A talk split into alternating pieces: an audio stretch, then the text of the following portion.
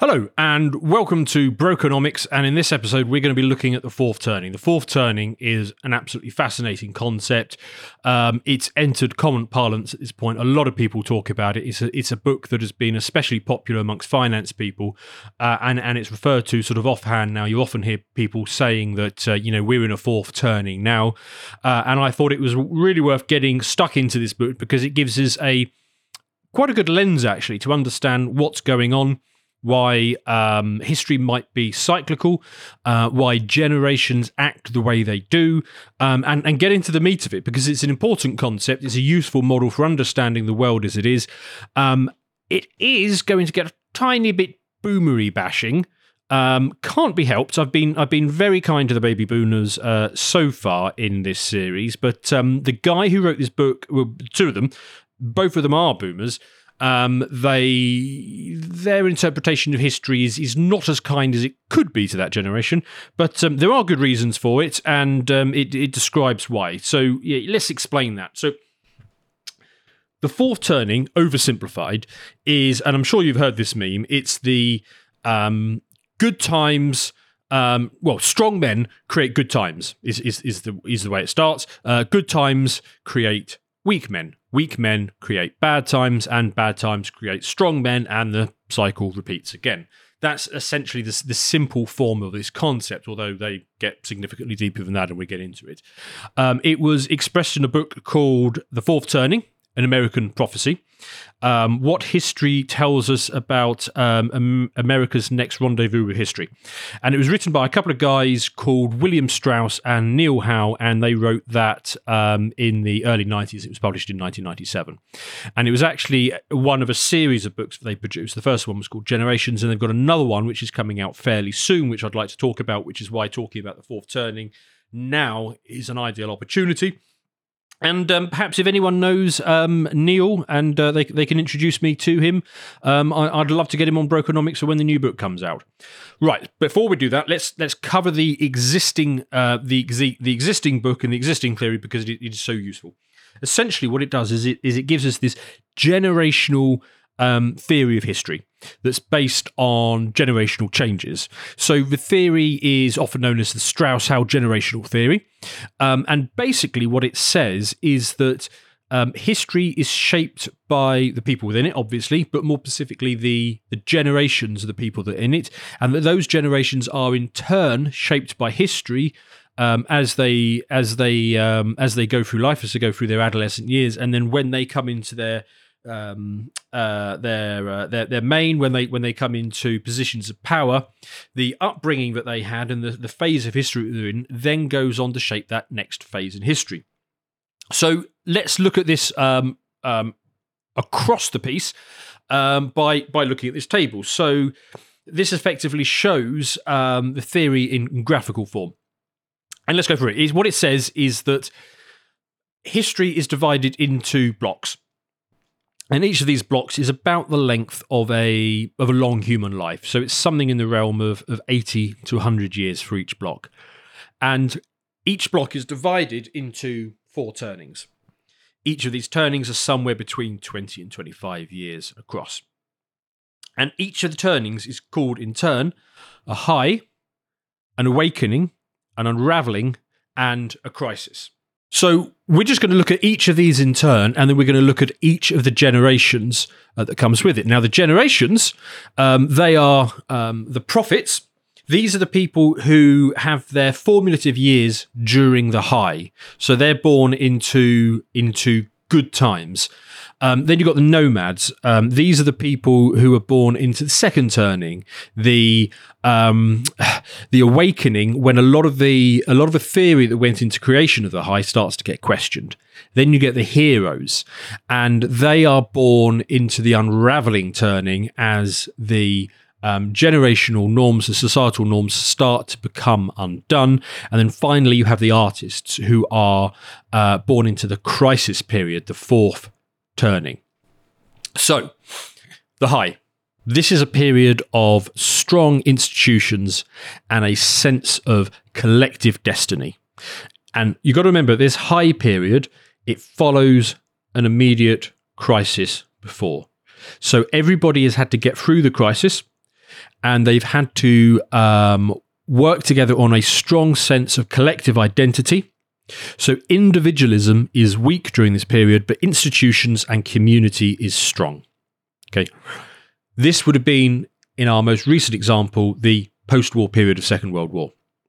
Now then there's the awakening. The awakening, as you can see from the chart, that would have been about mid-60s to maybe mid-80s.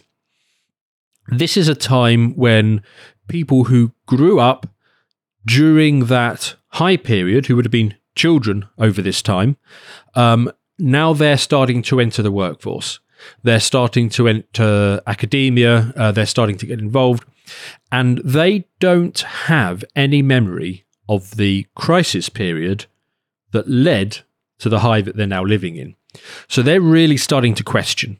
They're starting to say, you know, what are the values here? They're starting to push for their own individuality away from institutions. It can be a sort of spiritual awakening. It can be protests. But essentially what's happening is these institutions are being attacked in the name of personal and spiritual autonomy. The third turning, the unravelling. Now, that's a period of disunity, distrust, pessimism, and the old order really starts to come apart during this period. There's a strong push for individuality, personal autonomy, the pursuit of self-interest, and the idea of the collective really starts to get defamed in this period. And then you have the crisis. It is a period of upheaval. It's a period of destruction where people are emphatically against the sort of collective, the collective community spirit. And there's a strong sense of urgency that things need to go through dramatic change. We're trying to replace old institutions. Those old institutions, of course, don't want to be replaced. And the period of crisis is a disruption that leads way to the next time. Now, all of this will make a lot more sense when we start to put it into historical context, you know, going back over our most recent experience, although this does work over quite long periods. So, according to Strauss and Howe, these turnings are driven by these generational changes, and each generation has its own characteristics. They've got their own common beliefs. They're shaped by their experiences, their formative years, and it results in four distinctive generational archetypes. Now, these are the prophets. Like I say, these are people who were born during the high. They grew up as very indulged children because, of course, their parents have recently lived through a very difficult crisis period. And they come into their own during the awakening, and they spend their midlife in the unraveling. So the prophets, an example for us would be the boomers. They grew up in the immediate post-war period. They entered the workforce during the awakening, so this would have been the sort of mid-60s to the 80s. That's when they're sort of really starting to come into their own. And it's not until the unraveling when they are basically occupying these positions of power that causes that unraveling. And then, of course, they basically get us to the crisis, which their push and their drive throughout their life has ultimately led us to as the institutions start to unravel and social norms start to unravel. And then, of course, they exit the field because, of course, a long human life does only get you to about 80 to 100 years, which is the sort of sample size of this entire turning. Then you've got the nomads. For us, this is going to be Generation X. It's going to be people who grew up, who are the children, in this case, of the silent generation, the people who did actually live through the crisis, the generation that came before the boomers. They are coming into their own when the social norms are already starting to unravel. So they have you know, some recollection of the post-high. They've still got some experience of it, but at this point, the social norms, the institutions are strongly being questioned, and things are starting to break down. Thus, the experience of Gen X, and they tend to be quite nihilistic as a result of this. Then we've got the heroes. The heroes are the people who they grew up in a sort of, you know, they grew up in the awakening, and they come of age during the crisis. Now, the former example of heroes is going to be the GI generation or the greatest generation. They're going to be the people who, in the previous crisis, it basically came down to them to fix the ship. So in that previous time, the missionary generation, which would have been the previous cycle's version of the boomers, the nomads, and the lost generation would have been the ones in the position of power. But it was the GI generation, the ones who ultimately charged with charging into the breach and trying to put the ship right after the society had been torn asunder. And the current cycle version of those is going to be the millennials. They fit into the heroes, and we'll talk about more of that. Then, of course, the last generational archetype is going to be the artists. These are it would have been the silent generation, the generation above the boomers, and today, of course, it is the zoomers. Now, they are born during the crisis period. They tend to grow up with very overprotective adults, who typically would have been the Gen X generation. And their lot in life is to experience the crisis at an age where they're probably a little bit too young to contribute to the resolution of that, or some of the older ones might be able to. And then they go forwards into the high, the restitution of this as the new societal norms are set up, and they start to set things right. So I think now it's appropriate to start getting a little bit deeper into each of these blocks, and we try and fit the theory together. So that high period. So this is the first turning in this theory, and it is a period of strong stability, strong institutions, because you've got to remember these people, they've just been through a major crisis. It has been previously. It would have been the war era. It would have been the Great Depression and the war, although we will talk about there's been a number of crises. This theory runs back many, many centuries. And the high is always characterized in a certain way. So very strong institutions, very strong leadership. So the leaders of this time are noteworthy individuals who people can respect. People generally like the government. They generally like the educational bodies. The corporations are strong, well respected. Society functions smoothly. Political leaders tend to be quite pragmatic. They tend to be quite action orientated. They tend to be focused on building, literally building, as well as societal infrastructure, but also literally building. Now, can you imagine that? A generation of people that actually build stuff. We see very little building taking place at the moment, very little infrastructure. I mean, I was wound up recently because it's quite hot at the moment, and I got a hose pipe ban come through the door on some printed piece of card, and I'm looking at this and thinking, well, okay, so the last reservoir in the UK was built in 1991, and the population has increased officially by 26% since then. So you're increasing the population through your mass immigration policies, but you're refusing to build any new infrastructure because, of course, every single penny has to go towards a series of insurance programs, largely for the benefit of the boomers and those who tend to prefer not to work. So yes, that is. But then we're in a crisis period at the moment. But the high periods, in this case, would have been, well, the the late 1940s, the 1950s, and the early part of the 1960s. It was a period of a lot of building, a lot of house building went on then, as well as the institutions. There was a very strong community spirit during a high. It's often characterised by a sense of shared values. Society tends to be very cooperative during that period. It is, colloquially, it is the era where you can leave your door unlocked. It prioritises the greater good over individualism. There's a strong sense of national and civic duty and participation in public life. All of those things are important. It tends to be a period of economic prosperity because wealth is a lot more uniformly distributed at that time. If you remember from one of the previous Brokenomics, we talked about what happened in 1971. And we spent a lot of time looking at graphs showing that wealth has been getting steadily more concentrated in the hands of fewer and fewer people because of the effects of the fiat money system that you talked about, but also the effect of, through the lens of this theory, it's going to be because basically the rules are configured in such a way as to benefit a narrower and narrower group.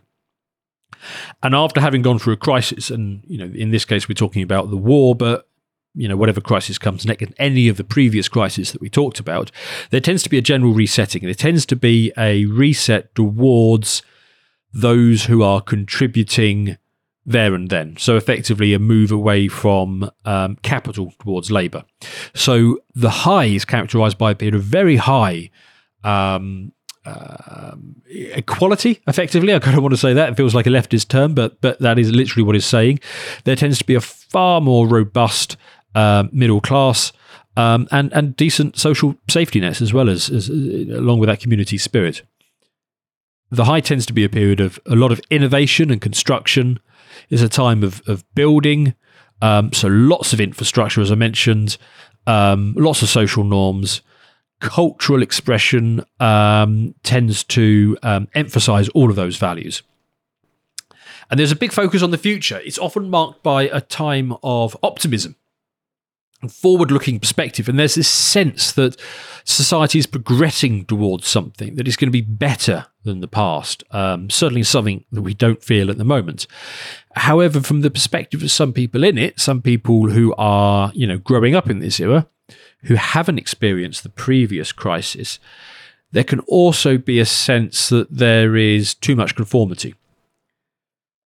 They feel that the social consensus is too strong, institutions are too strong, and it leads to a pressure to conform, that it stifles individualism, diversity of thought.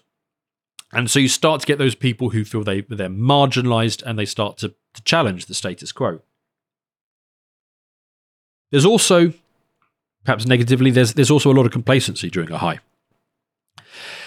People think that the societal benefits, that they can take them for granted, especially if you're growing up during this year, if you haven't experienced the previous crisis. And that sows the seeds for future crises that can come along. Also, this period tends to be fairly technocratic. Because there's a high degree of faith in institutions during this time, it can tend to lead to a fairly technocratic style of governance, because there isn't that sort of vigorous level of debate about what the shape of the society could be, because that has already been determined coming out of the previous crisis. But it is a period of stability, prosperity, strong institutions. So you can see how this fits into the context of the 1950s, which were often regarded as something of a golden age. Okay, then the awakening. This is, if you're going to look at it charitably, you'd say that this is a cultural and spiritual renewal. There's a resurgence of questioning all of the values and norms that were established during the high, and this is accompanied by a shift in focus from materialism and social institutions to individualism and sort of inner growth. And this challenge goes directly to institutions and leadership. So if you think about this in the most recent context, it's going to be, you know, the later 60s and the 70s. And that was indeed exactly what we saw. There was strong pushback against institutions. It was the hippie era. It was challenging in the UK. Of course, we would have had the big union push that we had at that time, and a lot of the challenges, both societally and institutionally. Because what you're effectively getting is you're getting that bigger and bigger gender gap. You're getting people who are more and more removed from the period of crisis that came before it, and so they don't understand why the world was set up in the way it was. It's a time of flourishing ideas.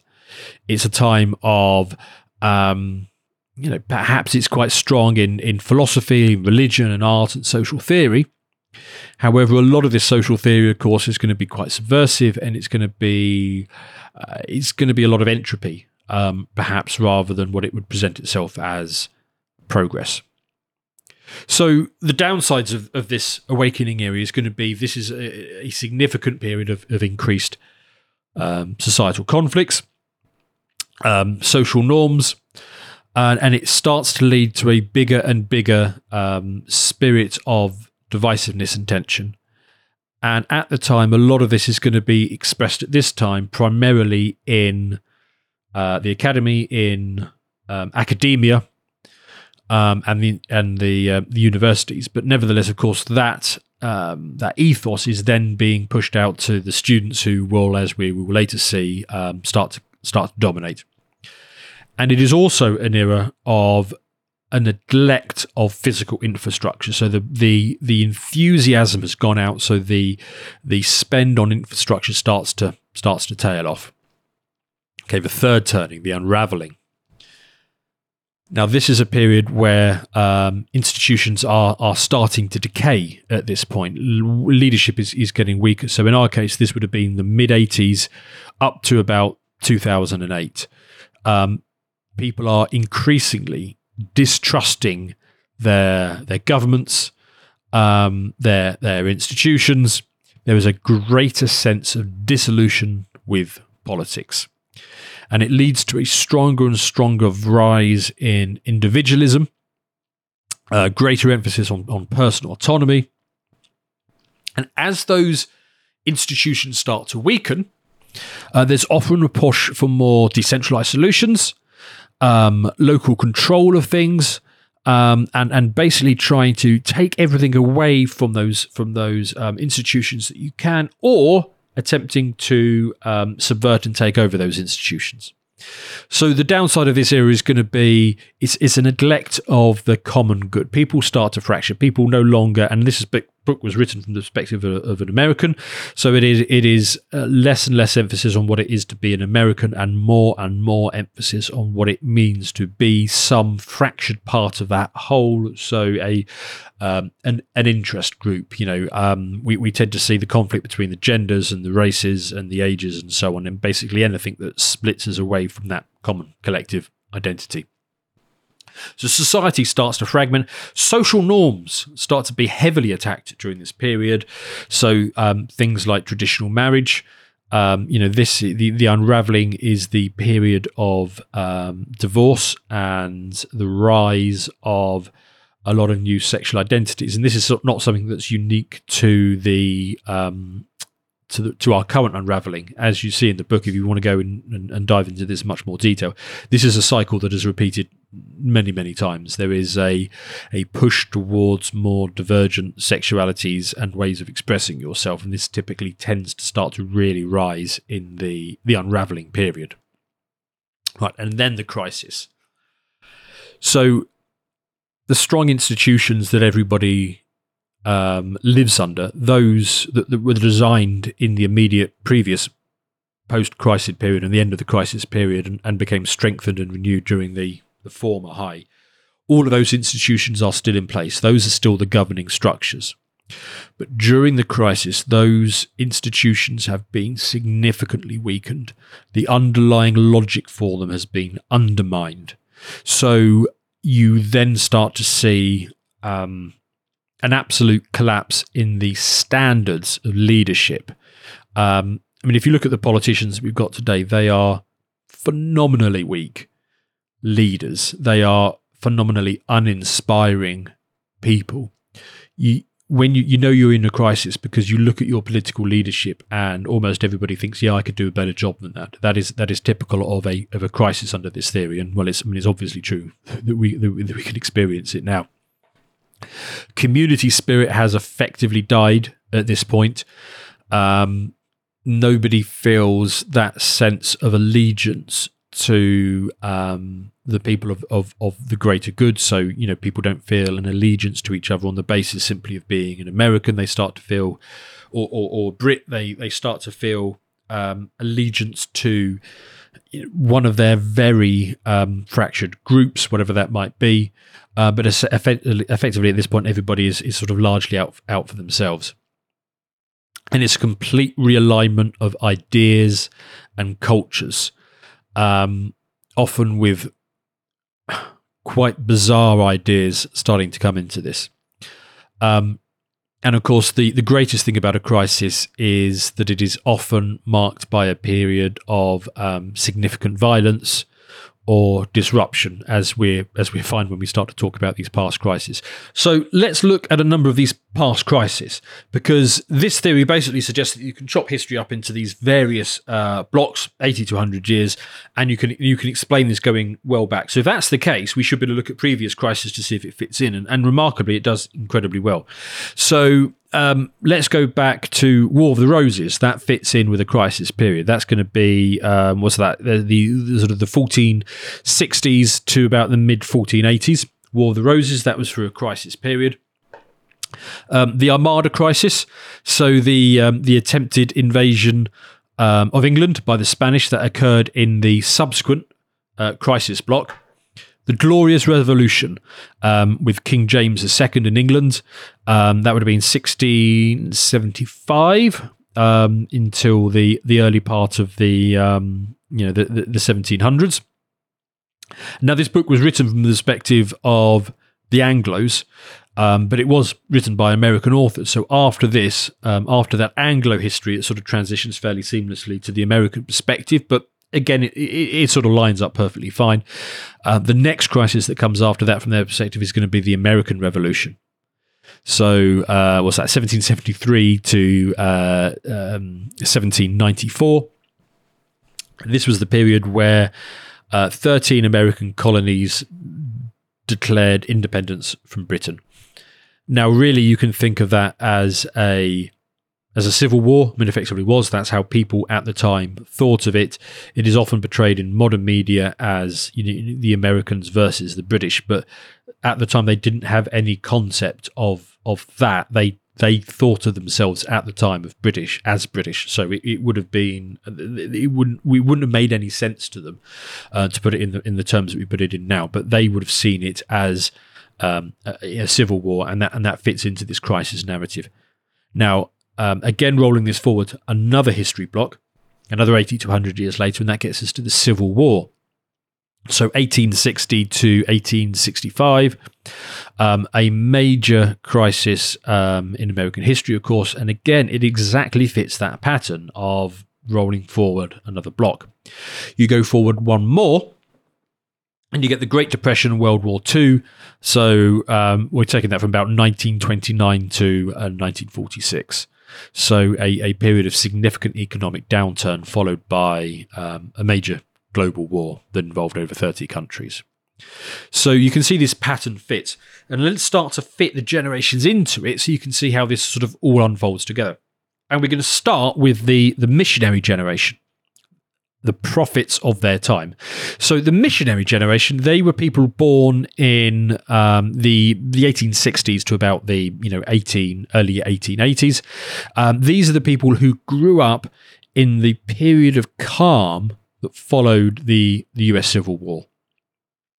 And they grew up during a period which was something of a golden age. In fact, it is referred to now as the Gilded Age. There had been a renewal in the social order. There was a huge amount of optimism during this time. Children were well protected. It was a period of very strong economic growth, national confidence, the civil wars behind us, all of the fractiousness and all of the decay and all of the weak leadership, all of that had been cleared out at that point. And the missionary generation came into this, and they grew up in that Gilded Age, but they lacked the perspective as to why these social norms existed in the way they do, and they started to find it stifling. And so that when they came into their early life, the awakening period from their point of view, they wanted to push back against a lot of this stuff. So that's when you started seeing the emergence of new social movements, things like prohibition and women's suffrage, which, of course, as everybody knows, is one of the worst things that has ever happened to women. Just look at Sweden today. To watch the full video, please become a premium member at lotuseaters.com.